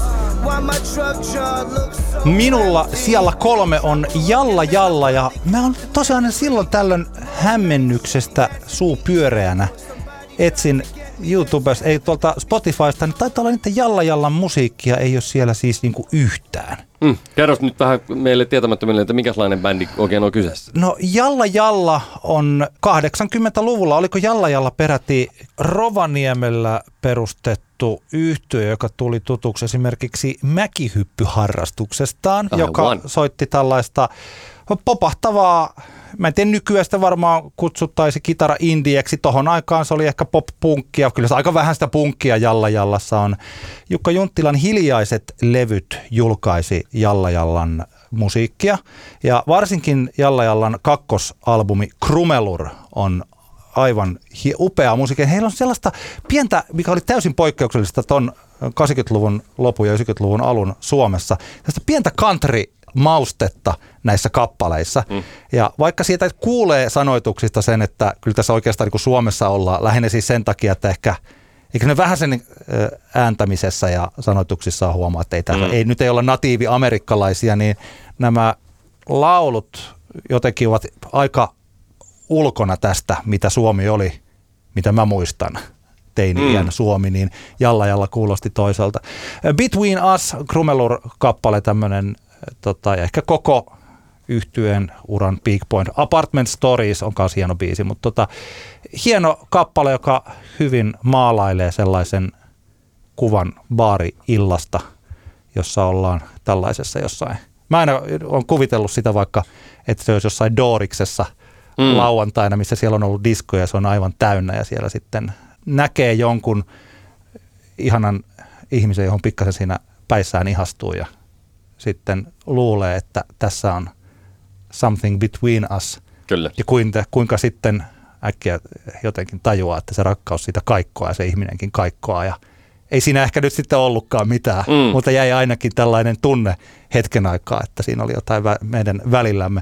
Hyvä sävellys ja upea kappale tuo Jalla Jalla. Kyllä. Tota, tätähän biisiä ei yksittäisenä valitettavasti YouTubestakaan löydy, mutta eikö, oliko se täällä Krumelur? Krumelur-levyllä, Joo, siellä taisi se, olla se löytyy, koko... se löytyy sitten tota noin niin... No, kokonaisena. Kokonaisena. No matter if it's fairy tale or if it's just a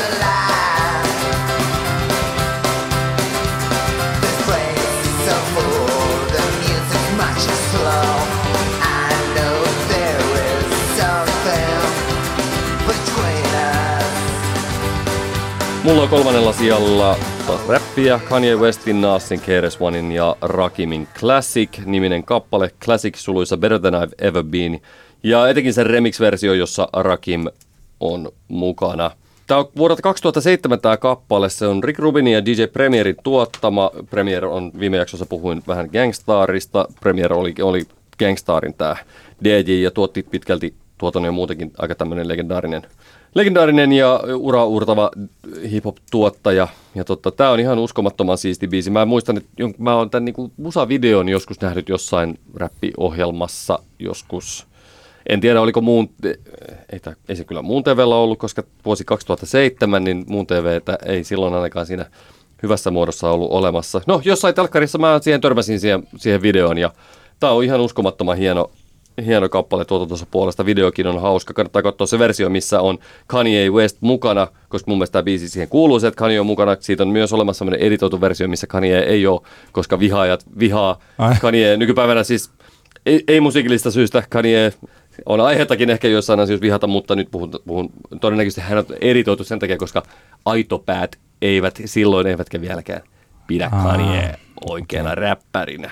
Anyway, 2007 vuoden biisi, tämä on Nike Recordsin alun perin julkaisema, eli Nike. Nike, Aha, wow. urheiluvälinen valmistaja, julkaisi myös levyjä jossain kohtaa, ja, ja tämä oli hyvän tekeväisyysbiisi, eli tässä kaikki tuotot menivät sitten, tota, en muista mikä, mikä hyvän tekeväisyystaho oli, mutta tota noin, niin upea kappale ja hirvittävä sääli, että ei Spotifysta ei löydy, niin ei voi laittaa niille omat suosikkibiisit listoilleen tätä. Classic. Uh, uh. Times, times, times. Live straight classic. Classic.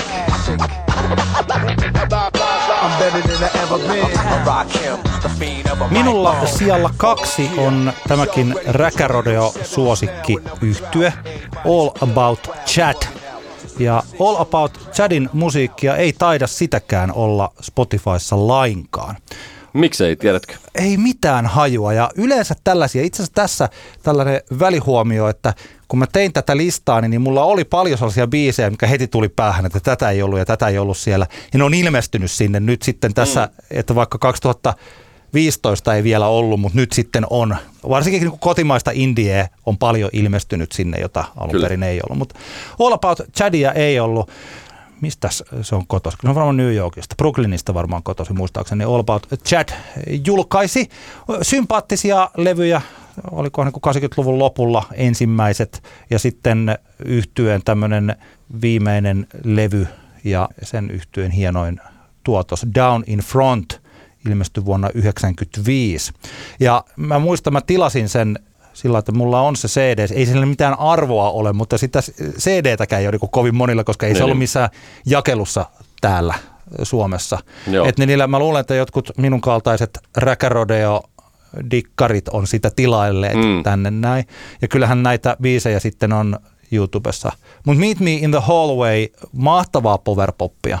Ja toi levy on, toi levy on täynnä upeita tällaisia vähän lällärikulmasta Mm. mm. lähestyttäviä biisejä. Embarrassing Moments esimerkiksi, mikä kertoo hyvin siitä. Tai just tämä Meet Me in the Hallway, joka on ehkä sillä siis ei oikeassa maailmassa rankkaa, mutta eniten niin kuin sellainen tanssittava kappale. Tai mikä oli sitten Räkäradio radio-ohjelmassa aina, kun joku täytti 23 vuotta kuuntelijoista, niin pystyi lähettämään, että saako synttärini ovat tänä ja tänä päivänä, voitko soittaa All About Chadin 23 Strikes Mm. kappale, joka on tällainen tota, hieno akustinen poppi-kappale. Tosi hyvä levy, jos jostain joku, jos pääsee kuuntelemaan koko Mm. ton Down in Frontin tai ainakin näitä muutamia biisejä, niin All About Chad, mahtava yhtiö. Tämä on kyllä todella aito pääosastoa, koska katsoin tuossa nopeasti, niin All About Chadillä ei esimerkiksi ole Wikipedia-sivua, eli tämä on todella Ah. tietäjä, tietäjä tyyppistä musaa.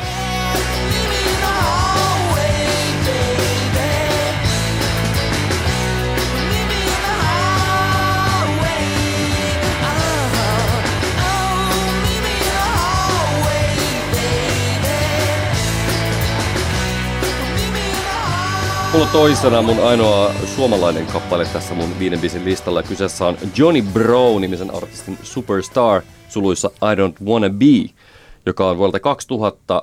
Johnny Brohan on yhtä kuin Joni Veli, eli Joni Vanhanen, joka nykyäänkin, taisi Laura Moisio remixatakin tuossa noin, ja, ja tää Jyväskylän niin kuin räppiskenen tämmöisiä niin kuin kummisetiä, ja tota, ollut monenlaisessa mukana, ja tämä 2000 vuoden biisi on mun mielestä tota, sillä tavalla ero, että tämä on kyseessä on tämmöinen niin kuin housahtava elektroninen tanssibiisi, joka oli ehkä semmoinen pienimuotoinen kulttihitti silloin, kun se tuli. Mä muistan, että Radio Mafiakin sitä soitti ja muuta. Upea, todella hieno kappale, joka on, tämä on Jori Hulkosen niin kuin, tuottama biisi, mutta Johnny Bro on esittäjä. Ja mä sain, sain tämän vinyylinen itselleni tuossa pari vuotta sitten, kun mä tajusin, että tämä biisi pul, pulpahti mun mieleen ja sitten mä tajusin, että hei vitsi, että sehän oli Hawaii Soundsin julkaisu. Jaa. Ja äh, Sami Häikiö, jota mekin ollaan meidän podcastissa haastateltu, niin ex karkkiautomaatin basisti, niin tota, sehän oli Samin lafka. Ja mä pistin Samille viestiä, että eihän sulla ole sattumoisin jäänyt minnekään nurkkiin lojuun Johnny Bro Superstar tota, makseja tai CD-singlejä tai mitä tahansa. Ja sillä sattuu olemaan yksi ylimääräinen maksi ja mä sitten ostin sen Samilta. Ja se on mun, se on mun levyhyllyni kruunun jalokivi White Labeli Johnny Brown Superstar maksi. Haa, hienoa, hienoa. Kyllä.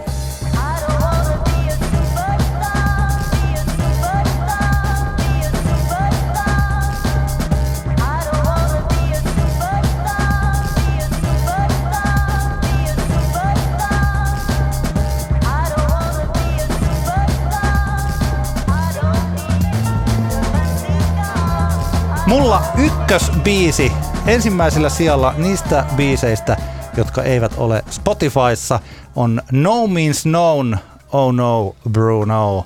Mä taas kuuntelin, aina silloin kun mä mietin, että sanonko mä sellaisen julkilausuman, minkä mä kohta sanon, niin mä mietin, että voiko se olla totta. Ja sitten mä aina kuuntelen sen, niin kuin nytkin, mä kuuntelin ennen tätä tota podcastia, niin kuuntelin sen varmaan viisi kertaa tuossa peräkkäin. Ja kyllä mä taidan nyt lukita vastaukseni, että No Means Known, Oh No Bruno on kaikkien aikojen paras punk rock biisi.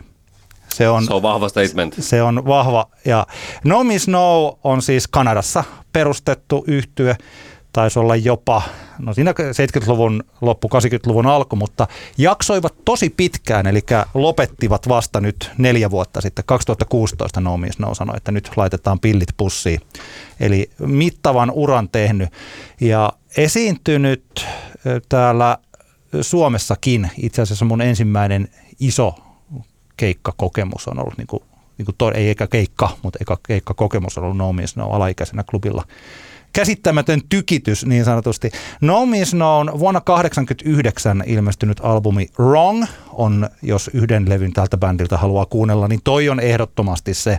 Siellä on Rags and Bones, voisi ehkä olla myös sellainen kappale, joka kannattaa No Means Knownta kuunnella ensimmäisenä, koska siinä on myös sitä heidän rytmikkyyttään ja tällaista kroovaavuuttaan enemmän kuin tämä Oh No Bruno on taas ihan suoraa tykitystä. Oh No Brunon sanotukset on sellaiset, siinä on sellaisia täydellisiä one-linereita.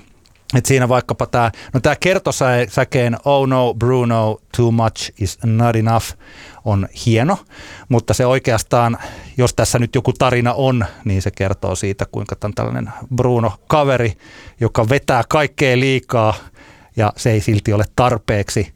Ja tota, tämän jotenkin se lähtee niin sanotusti kymppi kautta kymppi energialla, mutta sitten se onnistuu jotenkin silti kasvattamaan sitä energiaa. Että se, mistä Spinal Tap teki pilaa tästä 1 These Go Mm. to 11, niin tämä biisi oikeasti menee siihen 11. Ja varsinkin... Menikö käytännön tasolla? Kyllä, tämä menee käytännön tasolla 11. Ja toi lopun, missä viitataan siihen, että kuinka monta vuotta saa linnaa Jenkeissä, niin kun, perit, kun on, on jointteja. Mm. Tämä, miksi joskus 60-luvulla John Sinclair joutui, sai siis kahdesta jointista 20 vuotta linnaa. Mm. Niin tuossa lopussa on tosi hieno toi 10, 20 for 2, 30 for 6, you son of a bitch, go! Mm. Ja sitten se lähtee viimeinen kertsi, oh no, Bruno. Ja lopun karjaisu on niinku semmoinen, sanoisin kirsikka kakun päälle, mutta ehkä ennemminkin tällainen viimeinen liekin heitin, jolla, jolla niinku räjäytettä. Ihan äh, super upea biisi. Joo, tää on hyvä. No Miss No on mahtava bändi, jonka arvoa mä en ihan silloin teininä, kun olin punkkari oikein tajunnut. Musta tuntuu, että se johtui siitä, että No Means oli kuitenkin pikkusen liian älyllistä musiikkia. Joo. Mieluummin, mieluummin tota sitten kuunteli tämmöisiä kytätonatsit sikoja tyyppisiä sloganeita, kun alkoi oikeasti kuuntelemaan, mitä jossain biisin sanoissa kerrotaan. Mutta hieno kappale.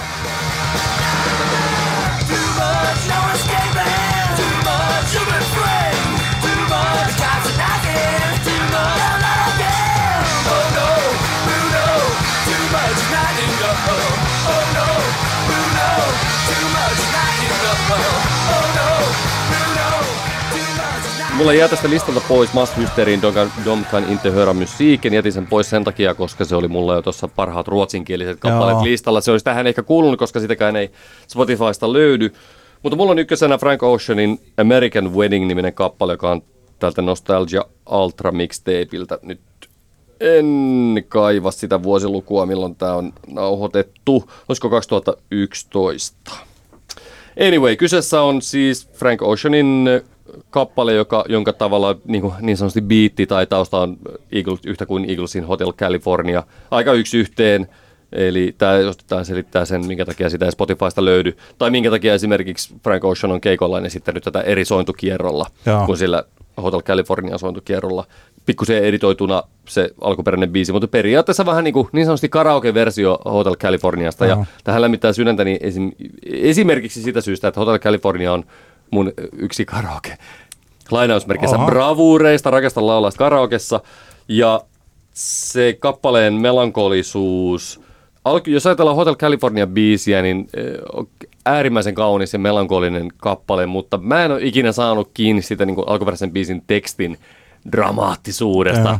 Sehän on jopa hieman koominenkin se teksti. Mutta Frank hän tässä on juurikin tehnyt sen, mitä pitää, eli hän on korvannut ne tekstit oikeasti todella, todella koskettavalla tekstillä epäonnisesta avioliitosta. Ja se laulusuoritus, Oceanin laulusuoritus on tässä jotenkin semmoinen, jos sä sanoit, että oli, oli paras punk-biisi toisena äsken, niin mä uskaltaisin jopa väittää, että Frank Oceanin laulusuoritus American Weddingissä on popmusiikin historian paras yksittäinen kappale laulusuoritus. Aha. Intensiteetin kasvu, virtuositeettimainen taito, kaikki mitä siinä Frankin laulusuorituksessa on. Ja sitten synkassa toki sen kanssa, että kun se teksti on niin äärimmäisen surullinen tarina siitä, kuinka nuori pari menee vähän liian nuorena naimisiin ja tajuaa jossain kohtaa, että jumalauta, että tämä onkin vaan tämmöinen American Wedding, joka ei oikeastaan tarkoita yhtään mitään, niin tota, Tämä on, tää on uskomat, uskomattoman hieno kappale ja, ja tota, Nostalgia Ultra mixtape on julkaistu vinyylinäkin on koittanut sitä metsästää vuosikausia, mutta ei oikein mistään meinaa löytyä. Jos joku, joka tätä kuuntelee ja haluaa luopua hyvää rahaa vastaan Nostalgia Ultra vinyyliversiosta, niin ilmoitelkaa. Mielelläni ostan, koska Spotifyhin tämä ei edellä mainituista syistä tule ikinä. It's an American wedding. They don't mean too much, were so in love. We had an American wedding. Now what's mine is yours. Siinä oli meidän top 5 Spotify, siis biisit, jotka eivät ole Spotifyssa ja kuten äh, Antti tuossa sanoi, niin aiheita voi, kyllä jos niitä, niitä ei tuu tai ei inspaa, niin sitten me keksitään itse, mutta Kyllä. olisihan se hienoa, että jos kuuntelijoita tulisi. Ja toki näitä omia äh, ei Spotifyssa olevia suosikkeja voi kanssa. Kyllä vain, kyllä vain. Mutta me otetaan, koitetaan tästä lähtien ottaa jokaisen jaksoon yhdet top femmat meidän Joo. top femma-osioon. Niin tota, ehdottakaa meille sähköpostilla anttieksantti.gmail.com tai sitten kirjoittakaa meidän Faseen tai vaikka Instagram. Voitte slaidata meidän DMiin niin sanotusti aiheen tiimoin. Nyt on puhuttu paljon. Meidän Älä nuku tämän ohi osio on kuitenkin vielä edessä. Ja kappale, joka sulatti meidän molempien sydämet, on Litku Klemetin tuore sinkku, jonka nimi on Mona. Siinä lauletaan kuvitteelliselle Mona Karitalle. joka Niin, on onko, siis se oikeasti- mona, onko se Mona Karita, jolle siellä oletaan vai joku näispuolinen artisti nimeltä Mona? No siis tuossa tekstissähän ei sitä karitaa missään kohtaa sanota, mm. mutta toisaalta esimerkiksi huomasin sosiaalisessa mediassa, että Litku oli laittanut samanlaisen raidallisen teepaidan, mitä sitten Mona Karitalla on sy- siinä yhdessä eh, julisteessa uimapuku päällä ja oli kuvannut sillä vierekkäin, että kyllä siinä aika, Niin, joo, aika joo, selkeästi joo, joo, kyllä, kyllä, kyllä. Mona mulla oli Karita tämmönen, on- mulla oli tämmöinen mennyt ohi. niin, niin toisaalta siis, että Instagram-postaus ei vaikuta siihen lauluun teoksena, eli että sitä karitaa ei siinä teoksessa ole, mutta toisaalta niin kuin voidaan ajatella Mm. ainakin hyvin perustellun tulkinnan kautta, että kyllä tässä Mona Karitalle lauletaan. Mulla oli tässä, nyt mä en tiedä, kun mä en itse asiassa kirjoittanut niitä ylös, mutta mulla oli jotenkin niin kuin viisi pointtia tähän. Mä olin ajatellut, että oltaisiin voitu puhua puoli tuntia pelkästään tästä biisistä. Se ansaitsee kyllä, koska, koska tuot, ans, tämä biisi ansaitsisi, ansaitsisi sen, koska niin upea kuin Ruusut albumi on, niin kyllä mun listoissa ihan ekasta kuuntelusta tämä Mona-biisi meni vuoden parhaaksi yksittäiseksi kotimaiseksi kappaleeksi tämän vuoden osalta. Joo. Siinä on tota, no mä voin listata asioita, joihin mä ihastuisin. No Ensinnäkin tietysti tämä hienosti toisinnettu kasarisoundi. Se kuulostaa, se on tosi jännä homma, että jos joku random artisti ottaa menneisyydestä jonkun soundin, niin mulla, mulla tulee semmoinen olo siitä, että no joo, mutta sitten kun Litku tekee sellaista musaa, joka kuulostaa jossain vaiheessa vähän 70-luvulta, ja sitten joltain, niin sit hän osaa tehdä sitä niin luonnollisesti ja perustellusti. Ja tämä kasarisoundi ei kuulosta mun mielestä yhtään 80-luvun matkimiselta tai pastissilta, vaan se kuulostaa jotenkin elämiseltä. Että se, se Mm. elää sitä 80-luvun tunnelmaa tuossa biisissä. Niin, ja, ja kyllä mun mielestä tässä tullaan aina tähän niin kuin lopullinen kysymys on se, että siitä, että onko biisi tarpeeksi hyvä. Jos se on, niin tämän tyyppiset kysymykset sitten on, on Joo. sivuseikkoja mun mielestä tässä monen tapauksessa juurikin niin, että jos tuot paskempi biisi, niin saattaisi jopa vähän ärsyttää tällainen, ainakin mua tämä niin kuin kasarisoundin pointti. käyttäminen, mutta kun se on näin hyvä kappale, vahva kokonaisuus, niin ei häiritse niin kuin laisinkaan. Mutta toki tässä täytyy niin kuin Litkun ja hänen musantekokumppaneiden niin kuin kunniaksi sanoa se, että tässä ei niin kuin silleen mehusteta sillä niillä semmoisilla Joo. elementeillä, vaan niitä käytetään säästelin ja fiksusti, luoda, jotta luodaan se kokonaisfiilis, mikä tästä biisistä tulee. Ja, ja kyllähän niin kuin meidän ikäisille ihmisille nämä ajatukset, niin kuin tämä tekstikin vie 80-luvulle meidän varhaisnuoruuteen ja lapsuuteen. Mulla tulee mieleen serkkuni Saara, terveisiä Saara, jos kuuntelit. Saara, Saaralla oli huoneessa, silloin oli, mä muistan, että silloin oli esimerkiksi, sen huone, oli, seinät oli vuorattu Toni Niemisen julisteella. Jos, ja jossain kohtaa ne taisi vaihtua sitten Teemu Selänteeseen ja Bon Joviin esimerkiksi Mutta jotenkin se fiilis, mikä tässä biisin teksteistä tulee tästä niin koko hommasta se, että kun fanittaa jotain ja kokee, tuntee jonkunlaisia kauko, turvallisia kauko-rakkausfiiliksiä tiettyä hahmoa kohtaan, niin kuinka tavallaan iso osa se on varmasti niin kuin monille meistä ollut, niin sitten tavallaan kun se on se meidän nuoruus on siellä 80, lapsuus, nuoruus siellä 80-luvulla, niin tämä on niin, kuin niin hyvä tämä symbioosi, tämä soundin ja tämä on oikeasti mietitty juttu.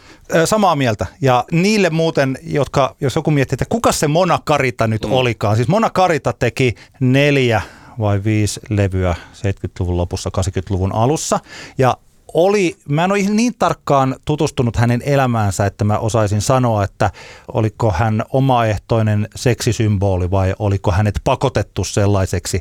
Mutta tämän oman uransa jälkeen hän sitten päätti lopettaa täysin musiikin tekemisiä tai muuttaa sitten Amerikkaan, eikä ole oikeastaan joitain haastatteluja nyt antanut sitten, mutta eipä paljon ole kaipaillut enää näihin, ei ollut mitään retrokiertueita eikä mitään tällaisia.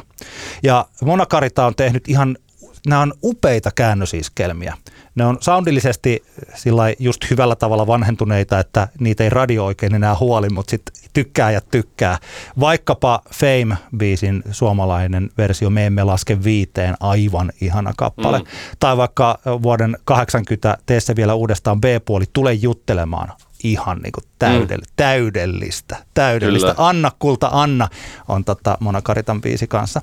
Tässä, jos palataan takaisin Litku Clementtiin, niin se, tässä on sellaista Levi and the Leavingsmäistä lähtökohtaa tässä kappaleessa. Nyt mä siteeraan ulkoa näitä sanoja, jos ne menee vähän väärin, niin chorppa. Mutta että se lähtee, että, että tota, olen yksinäinen, mutta en erilainen. Mun hiukset on siniset, mutta ei rasvaiset. Mm. Kuinka mahtavasti voi tyyppi esite, siis esitellä tämä Kyllä. laulaja, minkälainen kaveri hän on. Eli että se on siis, että se ei ole tällainen surullinen tapaus, mutta se on se, joka on siellä huoneessaan Mm. ja unelmoi. Tässä on tämä uni meneillään, jossa Mm. hän katselee niitä Monakaritan julisteita ja levyn kantta ja ajattelee, puhuu sille Monalle siellä Mm. huoneessa yksin. Ja Kyllä. asuu äitinsä kanssa varmaan, siis sitten tulee sellainen olo, että tässä niin kuin laulaa ehkä, teini-ikäinen. Teini-ikäinen. Ja koska Näin sitten sanotaan, että äiti ei ymmärrä tätä fanitusta. Ja hän kutsuu sitten, niin mä jossain vaiheessa mietin sitä kertosäkeessä, että laulaako tämä niin kuin poika? Ja että koska Sillä ei, ole, sillä ei oikeastaan mitään niin kuin tavallaan... ei olekaan, mutta siinä sanotaan se kettunainen. Niin, niin, on, niin, mainitaan mainitaan sillain, että, tota, että sehän ei tarkoita välttämättä tässäkään, että okei, onko se nyt nainen. Ei, ei se sukupuoli ole tässä niin se, kuin on, tärkeä. ja se on just mun mielestä niin sen, tämän tekstin upein juttu, että tämä, se sukupuoli ei ole niin mikään tekijä tässä.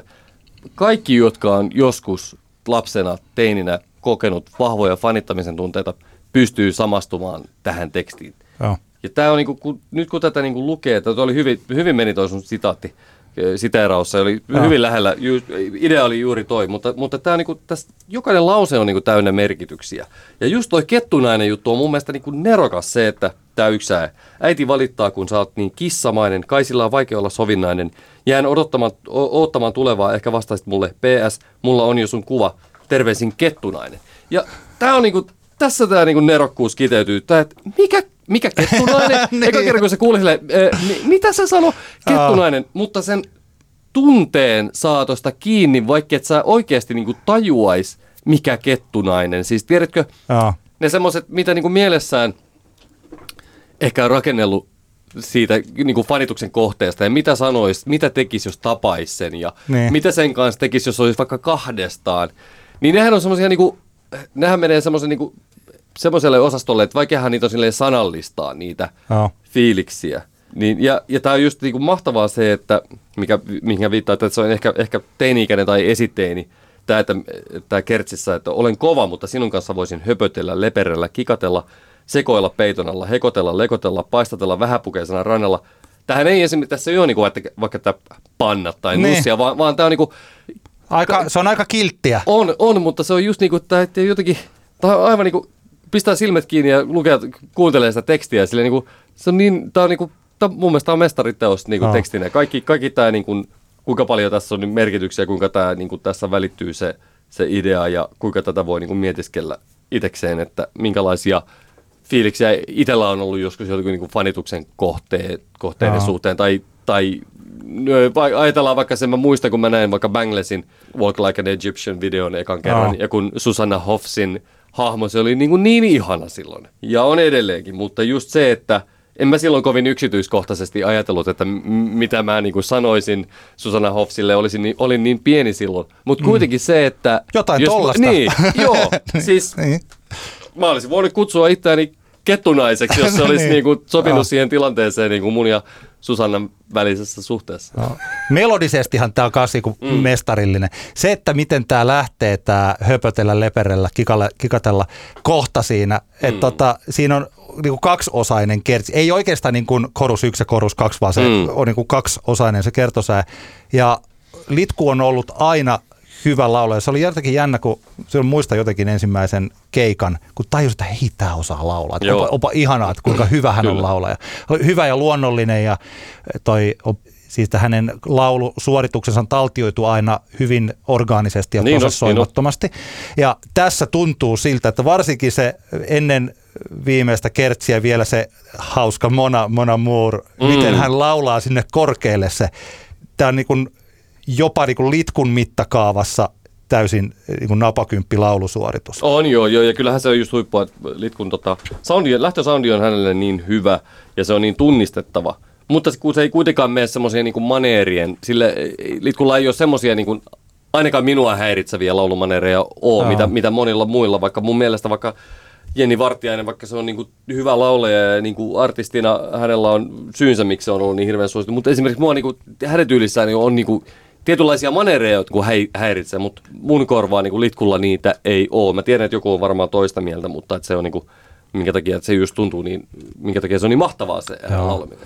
Vielä mun viimeinen pointti. Muistan joskus sanoneni tästä, että Kaijulla päästään uneen, uneen tai sellaisen niin kuin kuvitelmaan.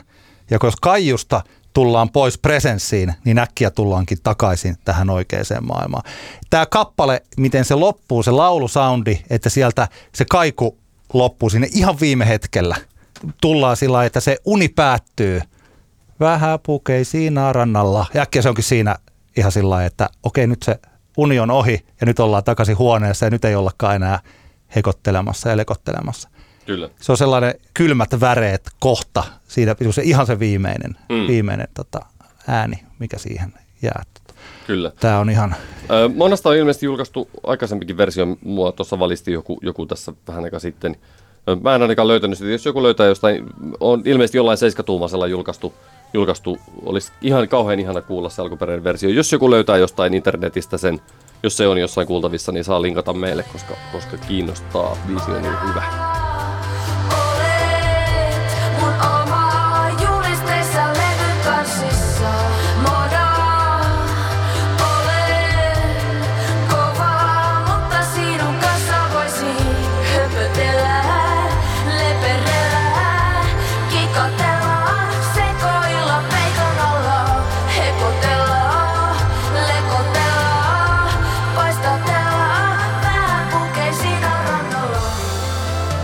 Tämä oli Antti kertaa Antti kaksinkertainen katsaus pop-musiikkiin podcast. Jos viime viikko oli loman jälkeistä vähän hakemista, niin nyt se sitten päästeltiin kanssa pitkään ja tunteella.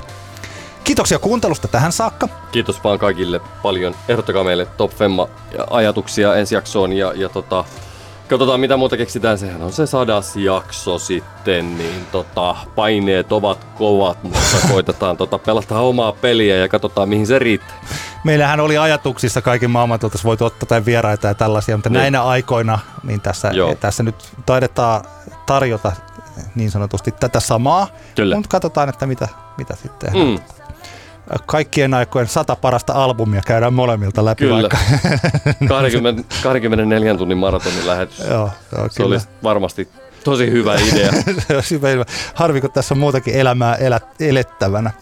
Mutta siis aidosti kiitoksia tänne. Se on Antti X Antti at gmail.com, Facebookissa Antti X Antti, Instagramissa Antti X Antti ja saa laittaa palautetta. Me pitää enemmän, aina kun se on kiva, kun ihmiset kommentoi, Mm. mm. me ei koskaan tai hyvin harvoin me huomioidaan niitä kommentteja tässä podcastissa. Meidän pitää sitäkin Kyllä, ehkä tehdä, katsotaan. tehdä enemmän.